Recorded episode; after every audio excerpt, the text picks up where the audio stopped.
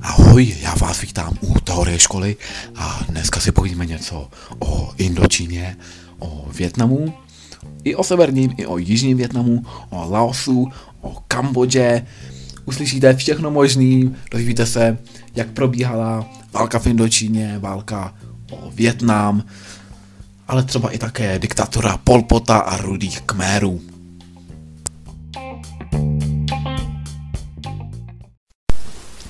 Indočína je oblast mezi Čínou a Indií. Je to jihovýchodní oblast Ázie. Dneska bych sem patřili státy Kambodža, Laos a Větnam. První nálezy jsou velmi staré. Archeologové našli objekty s datací až uh, milionu let staré, což je opravdu velmi, velmi dávno. Například Japonsko má nálezy pouze půl milionu staré. Nicméně první vyspělá civilizace, nebo vůbec civilizace jako samotná, se zde vyskytovala až poměrně pozdě. Uh, takovou první civilizaci uh, zde známe asi uh, 2000 před naším letopočtem, což je v porovnání s Čínou, která například měla první civilizace již 9000 před naším letopočtem poměrně pozdě. Region jeho východní Asie je na poloostrově Zadní Indie, to znamená, že byl snadno dosažitelný z pobřeží, takže se zde eh, jednoduše budovaly kolonie. Je to oblast bývalých francouzských kolonií. No a my se podíváme už na Větnam. Větnam je oblast, která eh, je osídlená už od starší doby kamenné, od neolitu. A, a takové první zmínky jsou zmínky o legendární dynastii Hong Bang. Zakladatelem dynastie Hong Bang byl Lak Lang Kuan a v pověsti to byl ve skutečnosti mořský drak a jeho nejstarší syn Yun se stal prvním králem dynastie Hong Bang. No a potom v druhém století před naším letopočtem se dostává k nadvládě čínská dynastie Chan, nebo také Han. A ta zde vládne až do zhruba druhého století našeho letopočtu.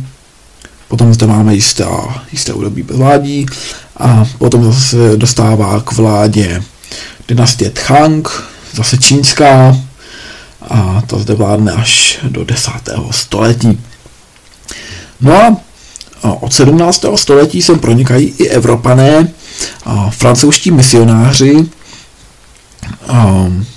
Větnamci jsou vůči nim velmi snášenliví, mají vel, vysoký cit pro náboženskou snášenlivost, a tak zde ta kolonizace probíhá poměrně pokojně. Je vzájemně výhodná, velmi výhodná pro Evropany samozřejmě, ale zároveň i pro Větnamce, a to z toho pohledu, že Evropani mohou poskytnout střelné zbraně, které Větnam potřebuje, aby se mohl na severu bránit proti čínským výpadům. Od 19. století již francouzské kolonie získávají oficiální status francouzská Indočína, což už je i na Větnam poměrně dost, a je zde snaha se odprostit od koloniální nadvlády. Nicméně osvobozenecké snahy propugnou až po druhé světové válce. A dostáváme se tedy na počátek druhé světové války, kdy Větnam obsadí Japonsko a, a kapituluje a, společně s Francií, stává se tedy uh, pod uh, dostává se pod vládu Japonska a poté, co zpátky kapituluje zase Japonsko, tak je ze strany Francie snaha obnovit zde zpět své koloniální panství. Nicméně Větnamci už o to opravdu příliš nemají zájem a od roku 1945 do roku 1954 probíhá první válka v Indočíně. Tato válka tedy probíhá mezi Větnamem a mezi Francií. Dochází k porážce Francie u Dien Bien Phu roku 1953. To je stejný rok, kdy skončila válka v Koreji a Větnamcům se daří velmi dobře v těchto podmínkách také díky tomu, že používají partizánský způsob boje, ne přímý. A, a můžeme zde vidět odpor, odpor organizace, která se nazývá Viet Minh, kterou vede Ho Chi Minh, což je větnamský prezident, bývalý generální tajemník komunistické strany ve Větnamu, tak který on se dostává do čela a abdikuje již předtím větnamský císař. A po porážce Francie se koná konference v Ženevě. V tom stejném roce se koná v Ženevě dokonce i konference o konci korejské války, takže zde můžeme vidět tu paralelu. I Větnam bude rozdělený, ale to až v druhé válce v Indočíně. No, v té ženevské konferenci se právě dohodne, že Větnam bude rozdělen po 17. rovnoběžce a bude rozdělen na dva státy, dále ještě vzniknou další dva státy, Laos a Kambodža. Nicméně severní Větnam ten jižní neuznává a snaží se zpátky sjednotit celý Větnam pod svou nadvládu. Vůdcem je tedy eh, již zmíněný Ho Chi Minh a dochází k socializaci, k znárodňování a, a k dalším projevům levicového zaměření je zde taky mnoho partizánských jednotek, které se seskupují do organizace Viet Cong, aby mohli začít útočit na jich. Takže Viet Ming je odpor za první války v Indočíně, který vedl Ho Chi Minh na přípravu k druhé válce v Indočíně a potom v druhé válce v Indočíně již to není Viet Ming, ale Viet Cong, což jsou partizánské jednotky, které tedy bojují proti jihu.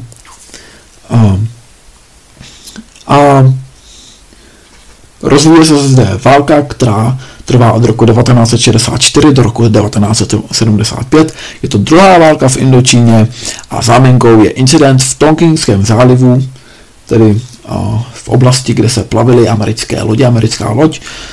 A dochází k vojenské akci USA a OSN. A sever zase získává materiální podporu z Čínské lidové republiky a Sovětského svazu. Indočína je oblast mezi Čínou a Indií. Je to jeho východní oblast Ázie. Dneska bych sem patřily státy Kambodža, Laos a Větnam. První nálezy jsou velmi staré, archeologové našli objekty s datací až milionu let staré, což je opravdu velmi, velmi dávno. Například Japonsko má nálezy pouze půl milionu staré. Nicméně první vyspělá civilizace, nebo vůbec civilizace jako samotná, se zde vyskytovala až poměrně pozdě. A takovou první civilizaci a zde známe asi 2000 před naším letopočtem, což je v porovnání s Čínou, která například měla první civilizace již 9000 před naším letopočtem poměrně pozdě. Region jeho východní Asie je na poloostrově Zadní Indie, to znamená, že byl snadno dosažitelný z pobřeží, takže se zde jednoduše budovaly kolonie. Je to oblast bývalých francouzských kolonií. No a my se podíváme už na Větnam. Větnam je oblast, která je osídlená už od starší doby kamenné, od neolitu. A, a takové první zmínky jsou zmínky o legendární dynastii Hong Bang. Zakladatelem dynastie Hong Bang byl Lak Lang Kuan a v pověsti to byl ve skutečnosti mořský drak a jeho nejstarší syn Yun se stal prvním králem dynastie Hong Bang. No a potom v druhém století před naším letopočtem se dostává k nadvládě čínská dynastie Chan, nebo také Han. A ta zde vládne až do zhruba druhého století našeho letopočtu. Potom zde máme jisté, jisté údobí bezvládí a potom se dostává k vládě dynastie Tchang, zase čínská, a to zde vládne až do 10. století. No a od 17. století sem pronikají i Evropané, a francouzští misionáři, a Větnamci jsou vůči nim velmi snášenliví, mají vysoký cit pro náboženskou snášenlivost, a tak zde ta kolonizace probíhá poměrně pokojně.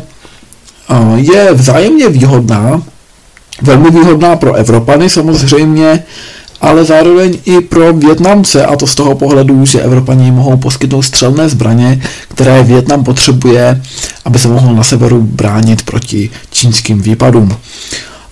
Od 19. století již francouzské kolonie získávají oficiální status francouzská Indočína, což už je i na Větnam poměrně dost a je zde snaha se odprostit od koloniální nadvlády.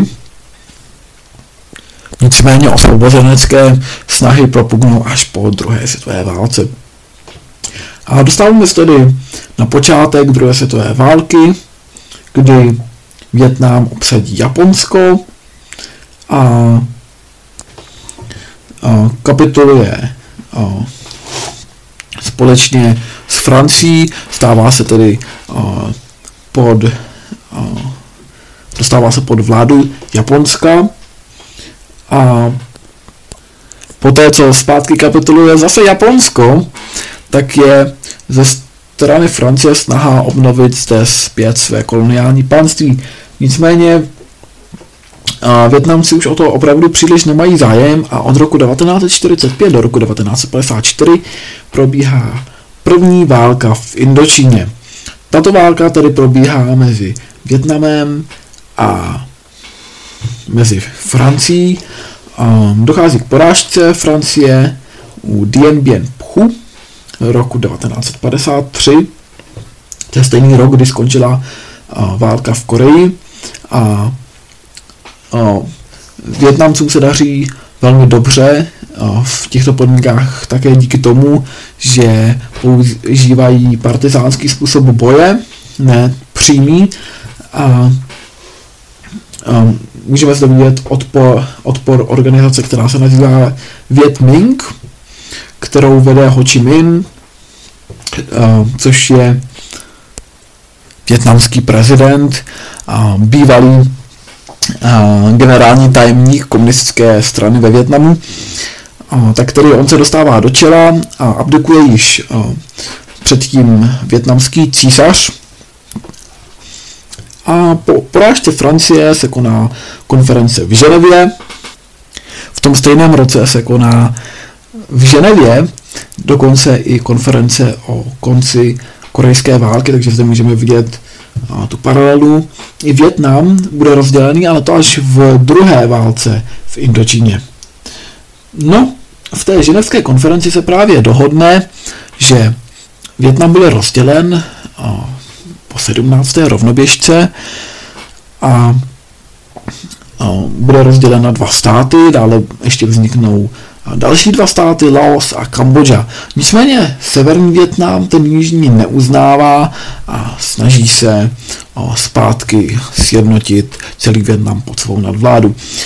Vůdcem je tedy již zmíněný Ho Chi Minh a dochází k socializaci, k znárodňování a, a k dalším projevům levicového zaměření. Je zde taky mnoho partizánských jednotek, které se seskupují do organizace Viet Cong, aby mohli začít útočit na jich. Takže Viet Ming je odpor za první války v Indočíně, který vedl Ho Chi Minh na přípravu k druhé válce v Indočíně a potom v druhé válce v Indočíně již to není Viet Ming, ale Viet Cong, což jsou partizánské jednotky, které tedy bojují proti jihu. A rozvíje se zde válka, která trvá od roku 1964 do roku 1975. Je to druhá válka v Indočíně a záminkou je incident v Tonkingském zálivu, tedy v oblasti, kde se plavily americké lodě, americká loď. A dochází k vojenské akci USA a OSN. A sever zase získává materiální podporu z Čínské lidové republiky a Sovětského svazu. Z obou dvou stran jsou vedeny a, ty postupy proti nepřátelské straně velmi brutálními způsoby. A, například a, vlnu protestů způsobila masakr ve vesnici Miley, Miley, který, kterého se zúčastnili američtí vojáci, kteří masakrovali a téměř srovnali se zemí vesnici, kde se odhaduje, že bylo asi 300 až 500 civilistů, z toho možná zhruba tři z nich byli členové Viet Kongu, nicméně stále to je neospravedlně, neospravedlnitelný válečný zločin a poukazuje na to, že i demokratické země se mohou dopouštět válečných zvěrstev. A potom roku 1973, tedy už během pařížské dohody dochází k odchodu cizích vojsk. Roku 1975 je propojen jižní a severní Větnam, tedy pod nadvládou severního Větnamu. Počítá se to v době, kdy je dobyt Saigon, což je jméno města, které bylo hlavním městem Jižního Větnamu a jediným hlavním věst, městem Vět, Větnamu je nyní už pouze Hanoi, což byl původní hlavní město. Kambodža. Kambodža byla do 9. století hinduistické království, ale v 9. století dochází ke změně. Vzniká zde hříše Angkor Wat, nebo Angkora, máme zde ten buddhistický chrám Angkor Wat, což už napovídá potom, což už napovídá, že dochází ke změně náboženství a hlavním náboženstvím již není hinduismus, ale buddhismus. Dochází k zániku této říše pod útoky jak Větnamu z jedné strany, tak Siamu dnešního Tajska z druhé strany. A k tomu dochází ve 13. století. No a potom až v 19. století se stává Kambodža součástem francouzské Indočíny oficiálně, konkrétně roku 1888 je ustanoven nad Kambodžou protektorát a potom během druhé světové války se stává součástí Japonska, um, konkrétně roku uh, 1941 v červenci je potvrzen tehdejší vyšistickou vládou z Francie, ale rok 1941 je pro Kambodžu také důležitý z toho pohledu, že oficiálním králem se stává Norodom Sihánuk. No a roku 1946, po skončení první světové války, eh, druhé světové války, už um, je ustanovena první kambočská ústava, která kom, kopíruje francouzský vzor a od roku 1953 získává Kambodža nezávislost. A zároveň začíná období, která, které trvá až do roku 1970, nazývá se Sihánukova éra. A je výrazné pro svoji politickou stabilitu, ekonomický pokrok a takzvaný buddhistický socialismus snaha skloubit jak socialismus, tak buddhismus, který byl v Kambodži vždycky velmi populární. Ovšem roku 1970 tento skvělý kurz Kambodži je naprosto otočen na druhou stranu a vzniká Kmerská republika. Roku 1975 se dostávají k moci rudí Kmérové, zejména vůdce Pol Pot, a Kambodža je přejmenována na demokratickou Kampučiu. Takže demokratická Kampučia je název Kambodži v době vlády Polpota a rudých kmerů, což jsou velmi radikalizované komunistické jednotky a je zde snaha o velmi primitivní agrární komunismus, kde běžní občané si živí zejména zemědělstvím.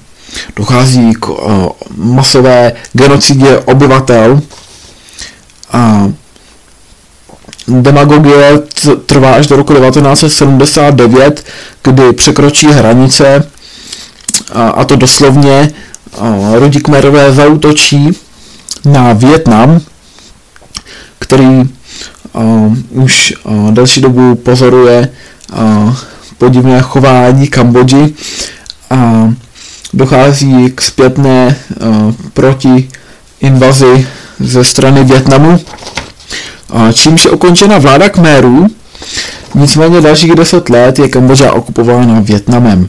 A až roku 1991 dochází k dohodě o demokratických volbách v Paříži pod záštitou OSN. V roku 1998 tedy o sedm let později, umírá Pol Pot a tím definitivně končí hnutí rudých kmerů.